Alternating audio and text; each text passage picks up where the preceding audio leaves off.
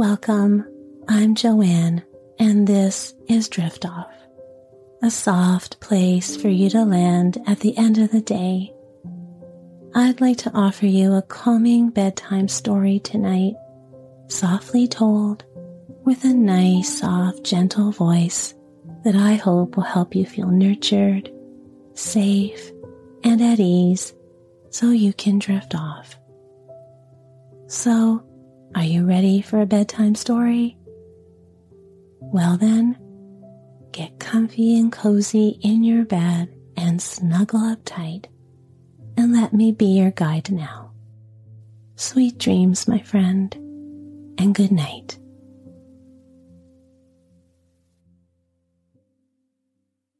Hello, welcome to Drift Off Bedtime Stories. I'm your host, Joanne D'Amico.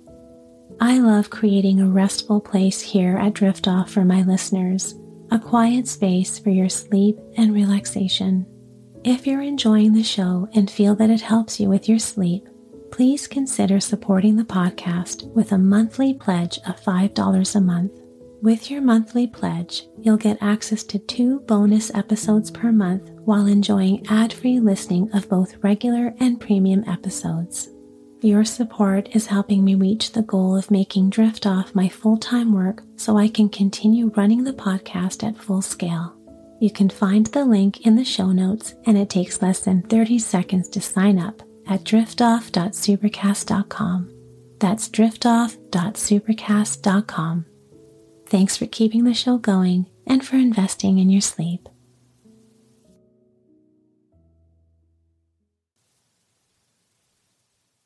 Are you feeling down these days? Feel like you need someone who isn't a friend or family member to talk to about it? My father recently passed away, and I've been really struggling with feelings of sadness and loss, and it was affecting all aspects of my life. Thankfully, BetterHelp has been helping me with the grieving process during this very difficult time. This is why I am sponsored by BetterHelp. BetterHelp offers licensed therapists who are trained to listen and help you. Talk to your therapist in a private online environment at your convenience. There's a broad range of expertise in BetterHelp's 20,000 plus therapist network that gives you access to help that may not be available in your area. You just fill out a questionnaire to help assess your specific needs, and then you get matched with a therapist in under 48 hours. Then you schedule secure video or phone sessions. Plus, you can exchange unlimited messages, and everything you share is completely confidential. Allison is helping me learn how to turn inward and give my feelings of sadness the space and attention it needs. She's helping me embrace the pain of loss that I'm feeling because it's an important step towards my healing. You can request a new therapist at no additional charge anytime. Join the 2 million plus people who have taken charge of their mental health with an experienced BetterHelp therapist. Get 10% off your first month at betterhelp.com slash driftoff. That's betterhelp, H-E-L-P dot com slash driftoff. You can find the link in the show notes. Match with a therapist today and get the help you deserve with BetterHelp.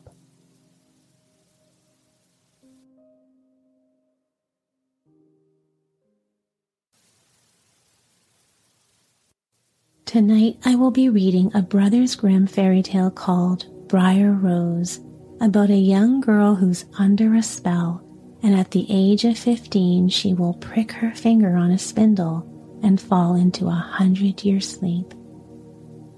But now it's time for you to sleep. And so, as always, my friend, settling comfortably under the covers Take a comfortable full breath. And as you exhale, relax and let go.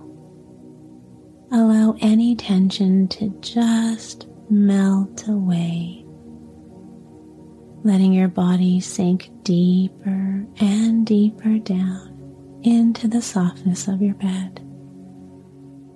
There is nothing else to do and nowhere else to be. So just lie back, relax, and enjoy the story. A long time ago, there lived a king and a queen who said every day, If only we had a child. But for a long time they had none. One day, as the queen was bathing, a frog crept out of the water onto the land and said to her, Your wish shall be fulfilled. Before a year has passed, you shall bring a daughter into the world. The frog's words came true. The queen had a little girl who was so beautiful that the king could not contain himself for joy, and they prepared a great feast to celebrate. He invited not only his relations, friends, and acquaintances, but the fairies, in order that they might be good and kind to their little daughter. It happened that there were thirteen fairies in the kingdom, but as the king had only twelve golden plates for them to eat from, and so one of the fairies had to stay home. The feast was held with all splendor, and when it came to an end, the fairies all presented the child with a magic gift. One gave her virtue, another beauty, a third riches, and so on, with everything in the world that she could wish for. When eleven of the fairies had their say, the thirteenth suddenly appeared. She wanted to revenge herself for not having been invited. Without greeting anyone or even glancing at the company, she called out in a loud voice The princess shall prick herself with a spindle in her fifteenth year and shall fall down dead and without another word, she turned and left the hall. Everyone was terror struck, but the twelfth fairy, whose wish was still unspoken, stepped forward. She could not cancel the curse, but could only soften it, so she said, It shall not be death, but a deep sleep lasting a hundred years into which your daughter shall fall. The king was so anxious to guard his dear child from this misfortune that he set out a command that all the spindles in the whole kingdom should be bought up and burned. As time went on, all the promises of the fairies came true. The princess grew up so beautiful, modest, kind, and clever that everyone who saw her could not but love her. Now it happened that on the very day when she was 15 years old, the king and queen were away from home, and the princess was left quite alone in the castle.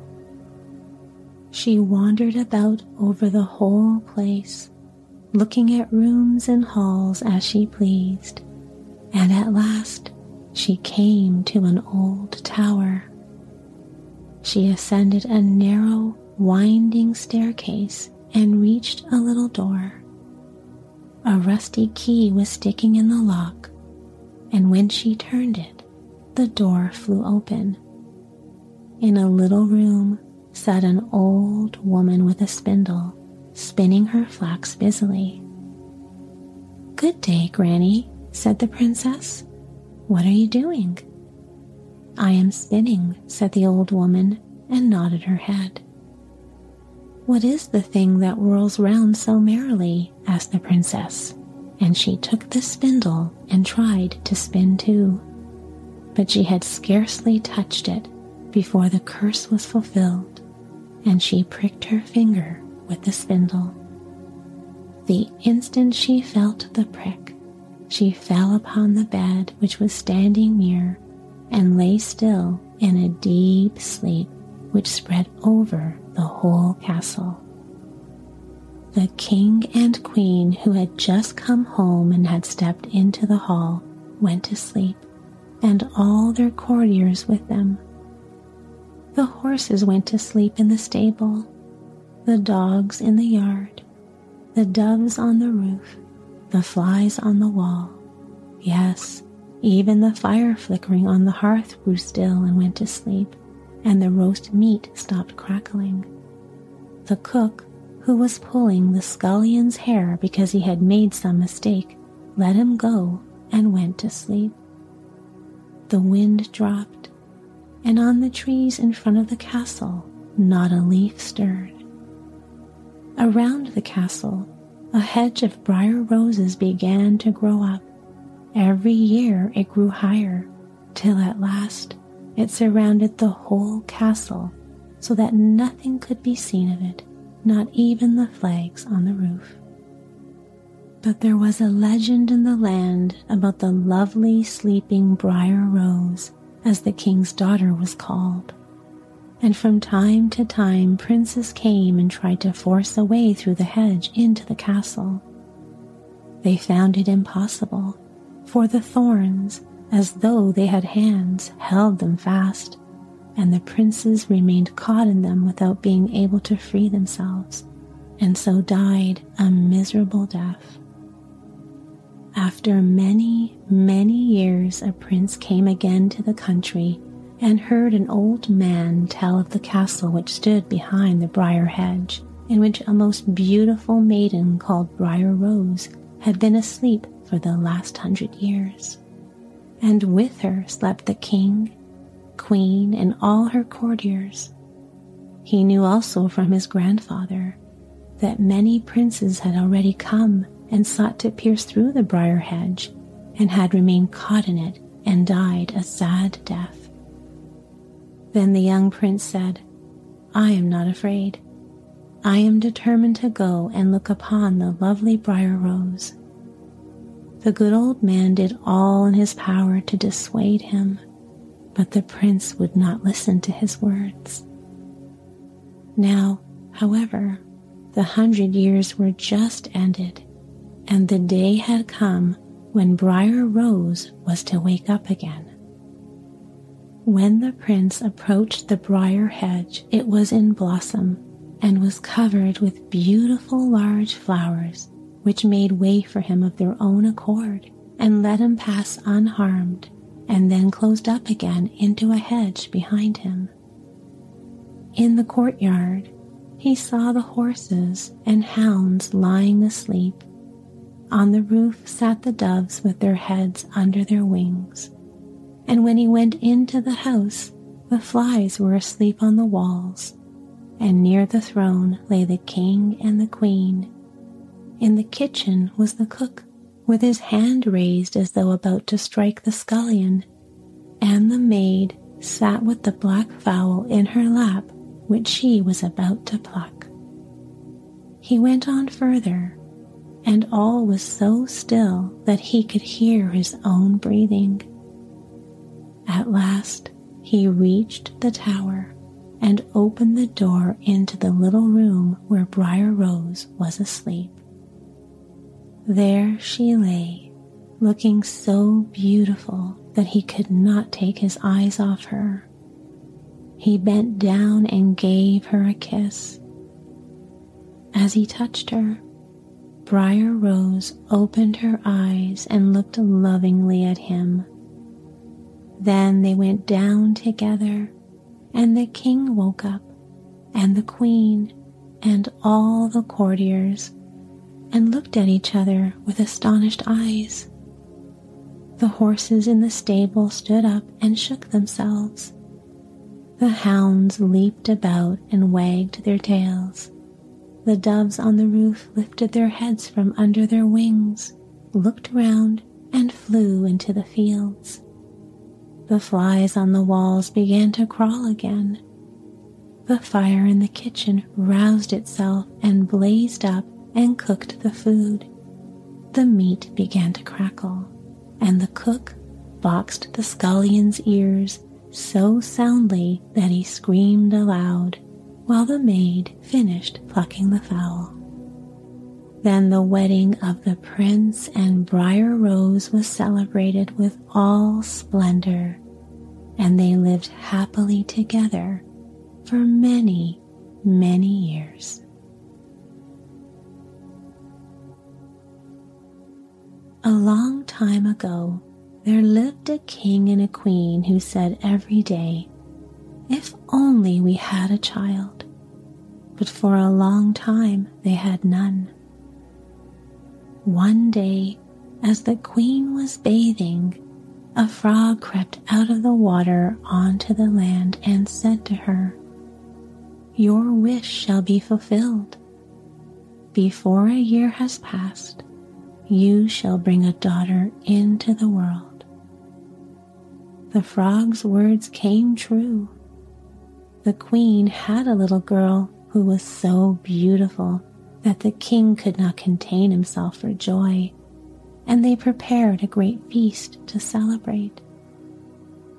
He invited not only his relations, friends, and acquaintances, but the fairies in order that they might be good and kind to their little daughter. It happened that there were thirteen fairies in the kingdom, but as the king had only twelve golden plates for them to eat from, and so one of the fairies had to stay home. The feast was held with all splendor, and when it came to an end, the fairies all presented the child with a magic gift.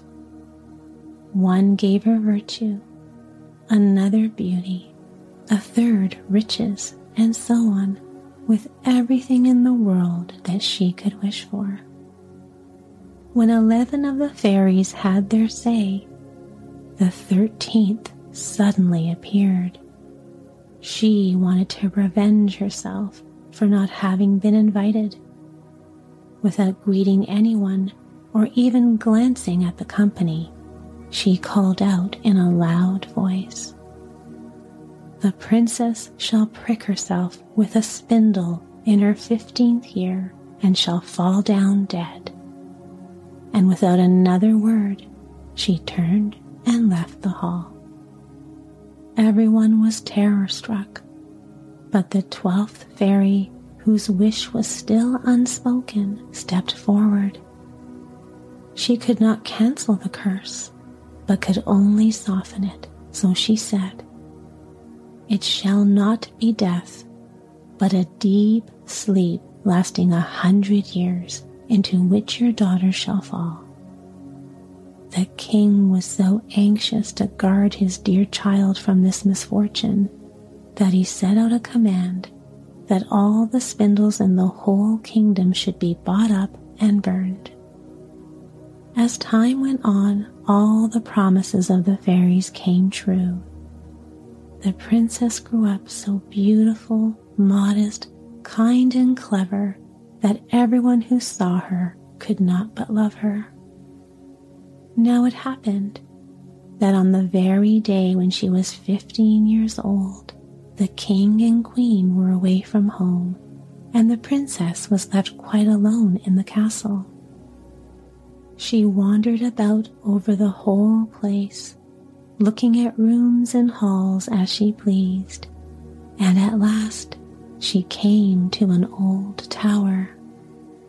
She ascended a narrow, winding staircase and reached a little door. A rusty key was sticking in the lock, and when she turned it, the door flew open. In a little room sat an old woman with a spindle, spinning her flax busily. Good day, Granny, said the princess. What are you doing? I am spinning, said the old woman, and nodded her head. What is the thing that whirls round so merrily? asked the princess, and she took the spindle and tried to spin too. But she had scarcely touched it before the curse was fulfilled, and she pricked her finger with the spindle. The instant she felt the prick, she fell upon the bed which was standing near and lay still in a deep sleep which spread over the whole castle. the king and queen, who had just come home and had stepped into the hall, went to sleep, and all their courtiers with them. The horses went to sleep in the stable, the dogs in the yard, the doves on the roof, the flies on the wall. Yes, even the fire flickering on the hearth grew still and went to sleep, and the roast meat stopped crackling. The cook, who was pulling the scullion's hair because he had made some mistake, let him go and went to sleep. The wind dropped, and on the trees in front of the castle, not a leaf stirred. Around the castle, a hedge of briar roses began to grow up. Every year it grew higher, till at last it surrounded the whole castle so that nothing could be seen of it, not even the flags on the roof. But there was a legend in the land about the lovely sleeping Briar Rose, as the king's daughter was called. And from time to time, princes came and tried to force a way through the hedge into the castle. They found it impossible, for the thorns, as though they had hands, held them fast, and the princes remained caught in them without being able to free themselves, and so died a miserable death. After many, many years, a prince came again to the country and heard an old man tell of the castle which stood behind the briar hedge, in which a most beautiful maiden called Briar Rose had been asleep for the last hundred years. And with her slept the king, queen, and all her courtiers.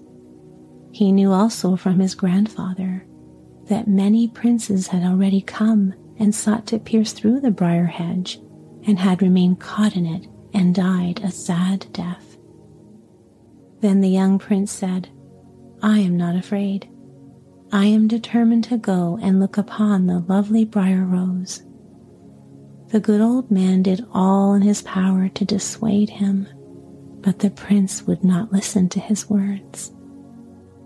Now, however, the hundred years were just ended, and the day had come when Briar Rose was to wake up again. When the prince approached the briar hedge, it was in blossom and was covered with beautiful large flowers, which made way for him of their own accord and let him pass unharmed, and then closed up again into a hedge behind him. In the courtyard, he saw the horses and hounds lying asleep on the roof sat the doves with their heads under their wings. And when he went into the house, the flies were asleep on the walls, and near the throne lay the king and the queen. In the kitchen was the cook, with his hand raised as though about to strike the scullion, and the maid sat with the black fowl in her lap, which she was about to pluck. He went on further and all was so still that he could hear his own breathing. At last, he reached the tower and opened the door into the little room where Briar Rose was asleep. There she lay, looking so beautiful that he could not take his eyes off her. He bent down and gave her a kiss. As he touched her, Briar Rose opened her eyes and looked lovingly at him. Then they went down together, and the king woke up, and the queen, and all the courtiers, and looked at each other with astonished eyes. The horses in the stable stood up and shook themselves. The hounds leaped about and wagged their tails. The doves on the roof lifted their heads from under their wings, looked round, and flew into the fields.